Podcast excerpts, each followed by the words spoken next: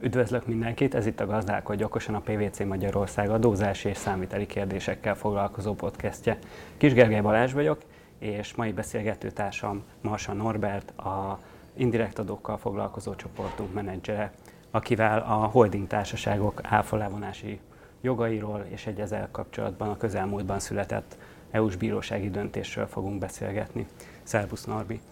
Összefoglalnád kérlek röviden, hogy mi, mik azok a legfontosabb dolgok, amiket érdemes tudni a holding társaságok áfalevonási jogairól?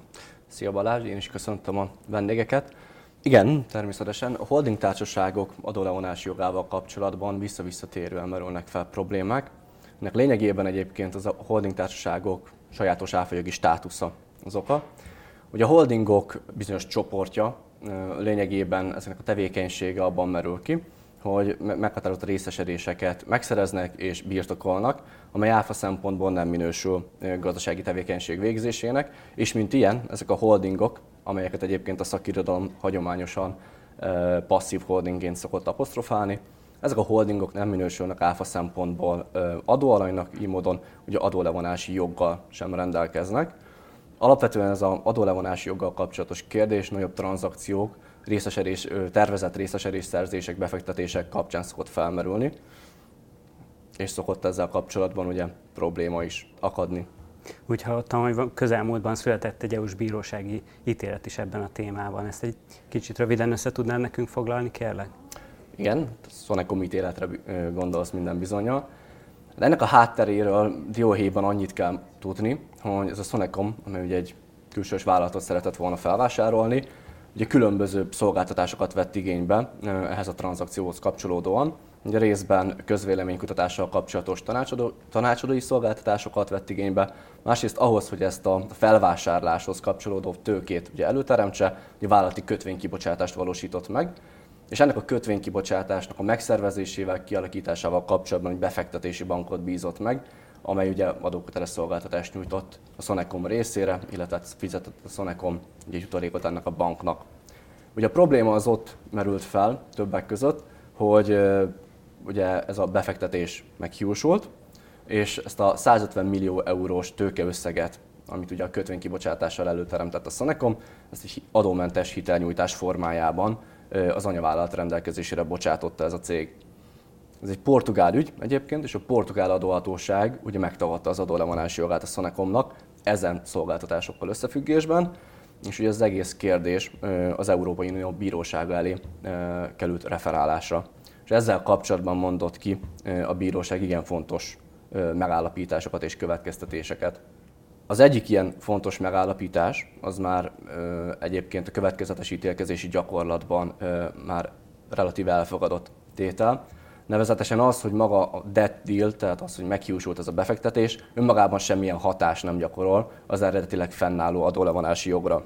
A másik fontos megállapítás az azzal kapcsolatos, hogy valójában milyen hatása van az áfa levonási jogra a tervezett és a tényleges tevékenység közötti változásnak. Hiszen eredetileg ez a holding társaság, ez a Sonecom, ugye alapvetően azért úgy kívánta meg, megvásárolni a külsős vállalkozást, hogy annak majd ezt követően, mint lányvállalat felé, ugye különböző menedzsment szolgáltatásokat nyújtott volna, ami ugye adóköteles szolgáltatásként megteremti az adólevonási jogot a Sonecomnál.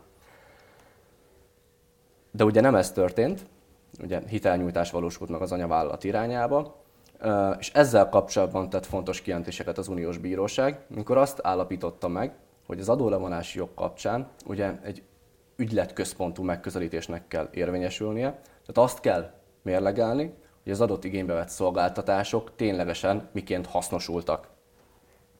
Mivel ez esetben közvetlen kapcsolat állt fenn ugye az igénybe vett szolgáltatás és a kimenő oldalon ugye a levonási jogra nem jogosító adómentes hitelnyújtás között, így valójában a Sonecom a befektetési bank által áthárított áfát nem helyezheti levonásba. Ezzel kapcsolatban még egy dolgot szeretnék kiemelni, ugyanis a Sonecom nagyon érdekes érvekkel próbálta megtámogatni az adólevonási jogát. Azt mondta, hogy a kötvény kibocsátás költségei egyébként a vállalkozás egészének költségeit képezik, és így, így módon az ahhoz kapcsolódó áfa levonásba helyezhető. Lényegében azt próbálta ö, ö, átvinni a bíróságon, hogy ezt a tőkét, azt csak úgy úgymond parkoltatta az anyavállalatnál, az visszafolyt magához a Sonecomhoz a későbbiek során, és az eredetileg szándékoltnak megfelelően ugye későbbi vállalatfelvásárlásra és adóköteles menedzsment szolgáltatás nyújtására hasznosította azt a adott tőkét.